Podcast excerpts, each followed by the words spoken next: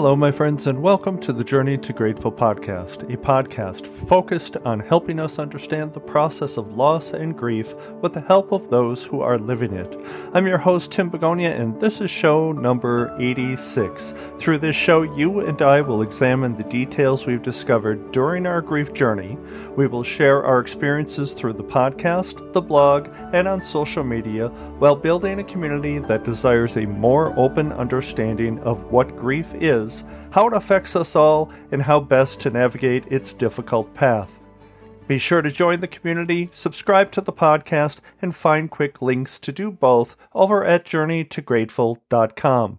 And if you like what you hear on the show, please share an episode on the podcast with someone you know who could benefit a community that understands the path they are currently on. Now, in this episode, I've chosen to share with you a list, I believe, is quite important in helping us understand grief on a much deeper level. Oftentimes, I see or hear stories of someone who has experienced a friend or a family member in their life not quite understanding how grief affects them two, three, or even 10 years after their loss, perpetuating the misunderstanding of the depth of grief and why there is truly no end to grief.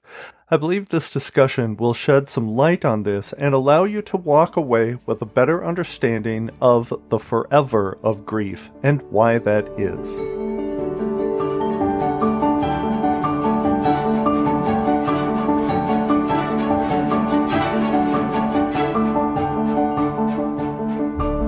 I'd like to share with you an interesting examination and actually an insight of two views of life with grief. I actually ran across an Instagram post on hashtag grief awareness page, and it struck me as something most may not consider, either as someone who is actually grieving, or more accurately, someone who is supporting another one's loss. And that person ultimately trying to understand the depth of that loss, they're the important ones that I'd like to speak to right now. You see, the post simply had two lists the first was titled What the World Thinks I'm Grieving, and the second was titled What I'm Actually Grieving. And the twist here is that the first list had only one item my person, and that was for what the world thinks I'm grieving. Well, the second list had eight items, and that's where the insight comes in. That is where I feel much of the misunderstanding of grief is rooted. Not truly understanding the depth and the details of grief. I believe if you understand this, you can better understand what a grieving friend is actually going through. Those things that they don't tell you. Hopefully, the side effect of this understanding will be finally reducing the many myths that are associated with grief, one of which is the lack of understanding why there is no end to grief and why someone can still be grieving their loss years after the death. So let's dive into the second list titled What I'm Actually Grieving. Now, here's a list in full, and then I will comment in detail on each item and what that means to someone who is grieving. What I'm actually grieving. Number one, my person. Number two, the person I used to be before they died. Number three, the dynamics with everyone else in my life, which have all shifted in their absence. Number four, the milestones my person will never celebrate with me. Number five, the conversations I wish I had. Number six, the people who've come into and will come into my life who my person would have loved and who would have loved my person. Number seven, the milestones they will never hit and all the dreams I had for them. And finally, number eight, everything else that could have been. Now, I'll be honest with you. Reading that list, it kind of hits. It, it, brings up the, the wetness in my eyes and it really gives me a a lump in my throat. And it's because many of those we try desperately not to think of actively each and every day because of that exact result. So, to sit with this list just a bit more in detail, I'd like to share with you my take on each of these as I feel right now, and based on my experience since the loss of my wife Colleen in July 2020, nearly three years ago. Now, there's a side note three years sounds like quite a long time. And here I sit trying to reconcile how three years has gone by because there are certain days it feels so fresh and others which just makes me feel it's been forever. And that's constant, no matter if you're three weeks past or three years past. So consider that about the person you're trying to support. So, nonetheless, let's dive into the list of eight things I'm actually grieving, even three years later. What I'm actually grieving. Number one, my person. Everything about them, their presence, their scent, their sight, their insight, and how they balanced me. And that loss is forever. That loss is not a weekend away. That loss is not a European travel without them. That loss is complete, finished, final, and forever. And that's what we miss. We miss the actual person. We miss the ability to sit down at the end of a day and go through our day, maybe the week ahead, plans that we were to make for summer vacation or Christmas or you name it. It could be uh, the third Thursday of the month for absolutely no reason than date night or a ball game. Those are the things that we are missing about our person. It is absolutely, completely all encompassing everything about that person. And yes, sometimes it's even those those little things that you are now ashamed of being frustrated about that person. Maybe it's because that person, when you said, Hey, let's go out to dinner, and they said, Hey, I'll go anywhere you want. And everything that you offer as a suggestion seems to be, No, I'm not in the mood for that, right? We've all had those times. And we've all had those times where we thought it would be so nice if that didn't ever occur, if I didn't have to go through this process again. And let me tell you, I want to go through that again. Absolutely. So, yes, what am I actually grieving? We're actually grieving our person. Number two, the person I used to be before they died. Now, this one is more accurate than people will ever know.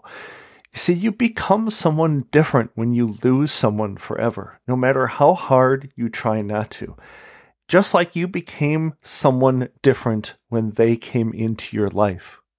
So it just simply makes sense that if and when they exit your life, you will change as the person that you were, because truly, a very large part of you is no longer here.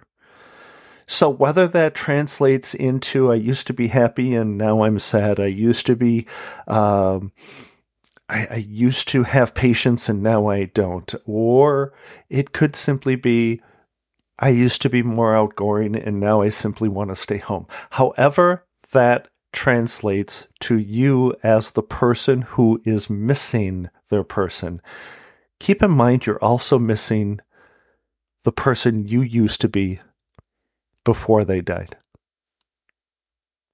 Number three, the dynamics with everyone else in my life, which have all shifted in their absence.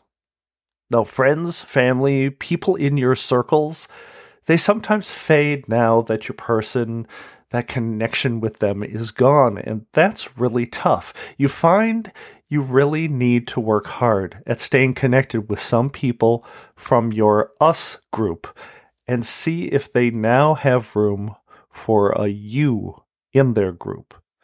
Now, some will always be around, and that's wonderful. and some will start fading and will start pulling away. Whether that is intentionally or whether that it just simply is because that's what happens. You have to be okay with that because it's not a reflection on you. It's not a reflection on them.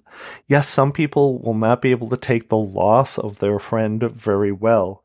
And although you know that your heart has been ripped out and you live with it each and every day, you also have to understand that other people live with it every day as well, even if it's just a friend.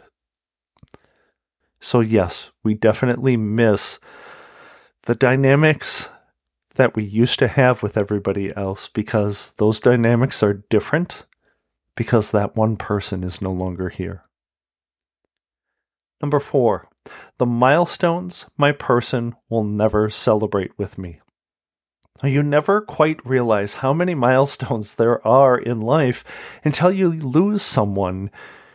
You suddenly realize how much you took for granted all those milestones, large and small, before. And yeah, this one should be relatively easy to understand and to make assumptions of, but it's definitely different in practice. And when I say you would not believe how many milestones there are, keep in mind what I'm speaking of is it's not just the Christmas and the Thanksgiving and the birthdays and the anniversaries. Those milestones are huge. And those are actually pretty pretty obvious. I think everybody can understand those. But it's those little milestones. It's paying off a car and they're not here to see it. And you both were working so hard to do that. It is painting a room. That's a milestone. Believe it or not, painting a room without your person is a milestone because you did not have the discussion that you normally would have. You did not have the input. And this was something for the first time in a long time you had to do and decide all on your own. Number five, the conversations I wish I had. Now, it is truly inescapable and nonstop so many conversations you find weeks, months, and even years after your loss that suddenly pop up in your idle mind. And you will beat yourself up because of many of them, but you can't. You don't come to that realization, however, soon enough that you can't beat yourself up over it. So when you are trying to understand someone's grief, and you're trying to support them, these are the things that they are thinking about. The conversations that they wish they had can bring a good day down to a bad day because they are internally beating themselves up. And grief is much more than just the physical loss of that person, is all the details that go hand in hand with that person and which affects each and every day. Can you imagine the conversations that you wish you had and which you cannot correct because they are no longer here? You might have thought about saying something to your son or your spouse or your grandfather, and then three, four days later, you contact them and say, Hey, I was meaning to talk about this, and you have a chance to actually do that. When you lose somebody, when they are no longer here. The conversations that you wish you had can never be had. Number six, the people who've come into and will come into my life who my person would have loved and who would have loved my person. Now, there's going to be a day that will come when you realize you are speaking with someone who never knew your person. And that will be the biggest surprise and sadness you have felt in quite a while because you realize you can never make them understand what they are missing, not knowing your person. And this is something that kind of creeps up to to somebody who is grieving because it's not something that you think of. You don't prepare yourself for this. And then suddenly you realize it in the moment that there is something that you are experiencing that your person is not. Or, better yet, what this particular list says is that you are talking and experiencing and becoming friends, perhaps, with somebody that they will never have known your person who has gone.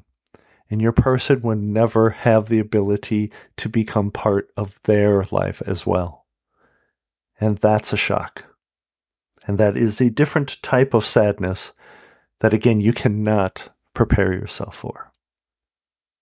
And number seven, the milestones they will never hit and all the dreams I had for them. Especially the dreams, the plans, everything you thought you both would witness together, or milestones, of course, that you would have had the chance to watch them achieve as they grew older.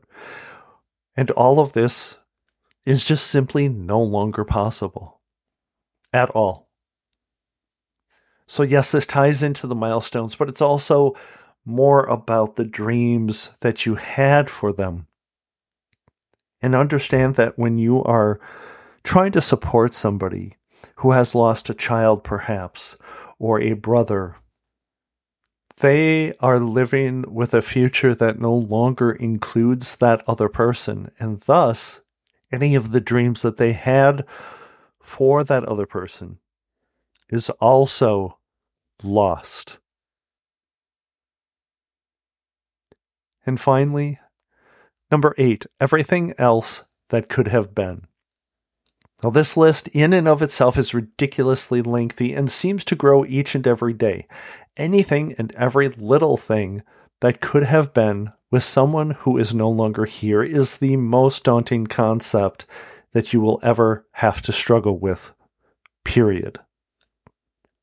So, yes, it ties back into the dreams that you may have had for them or the hopes that you had for your life in five or 10 or 12 years. But this one is everything else that could have been. And I want to focus on everything else that is and could be the smallest of details.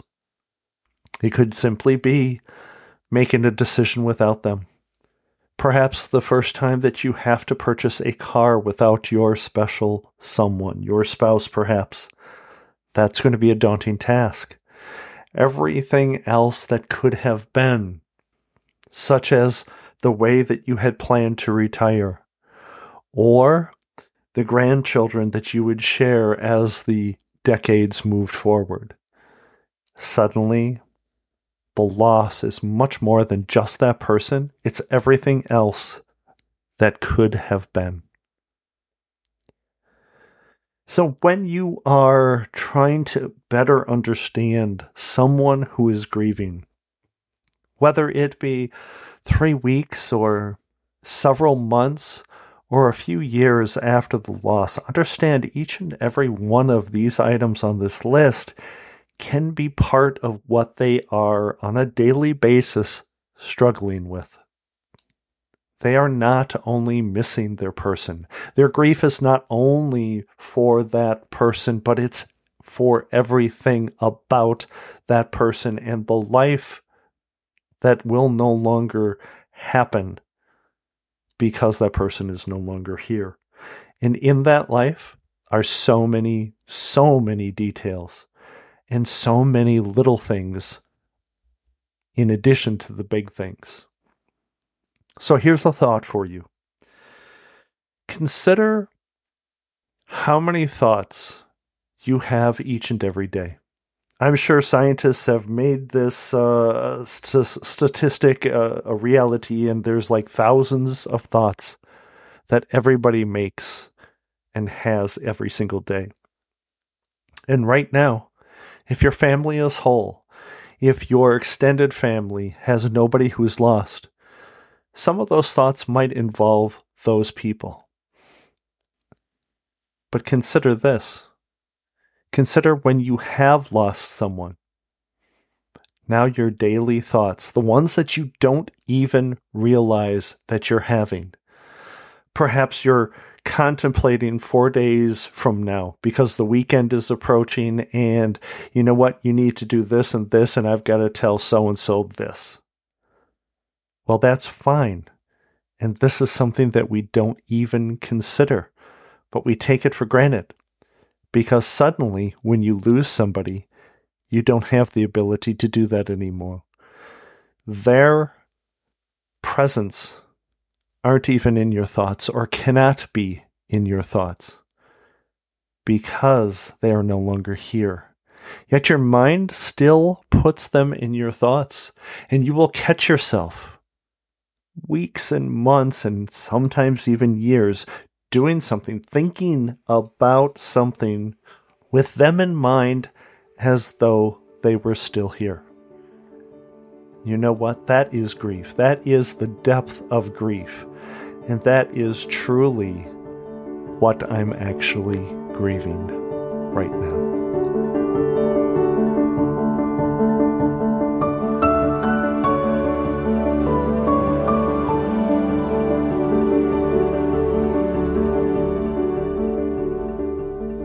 Thank you again for joining me on the Journey to Grateful podcast. I am always so thankful that you are here each and every week. And with this week especially, I know this one is a bit heavy, but it's also a lot true. So please take that in consideration when you're trying to help somebody and trying to understand what grief truly is about. It will go a long way. So please, I recommend and invite you to stop by the community and let your voice be heard. Share your story or ask questions. I am always glad to help if I possibly can. You can head over to thejourneytograteful.com slash community to access our social media channels on Facebook and Instagram, request to become a guest on the podcast, or contribute to the blog with your story. And while you're on the site, sign up for my bi-monthly newsletter designed to provide you inspiration and motivation through your grief. I also invite you to connect with me via email at tim at journeytograteful.com. And more importantly, why don't you just give me a call, leave me a voice message, or simply text anything that you'd like to 262 298 2428. That's 262 298 chat.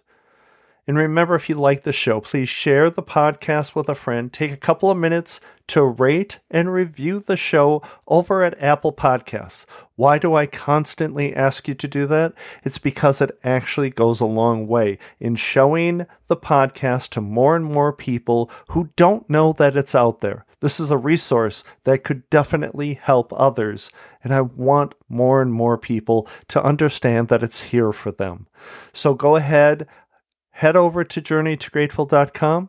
You can simply choose leave a review. It's a button on the homepage or on the podcast page.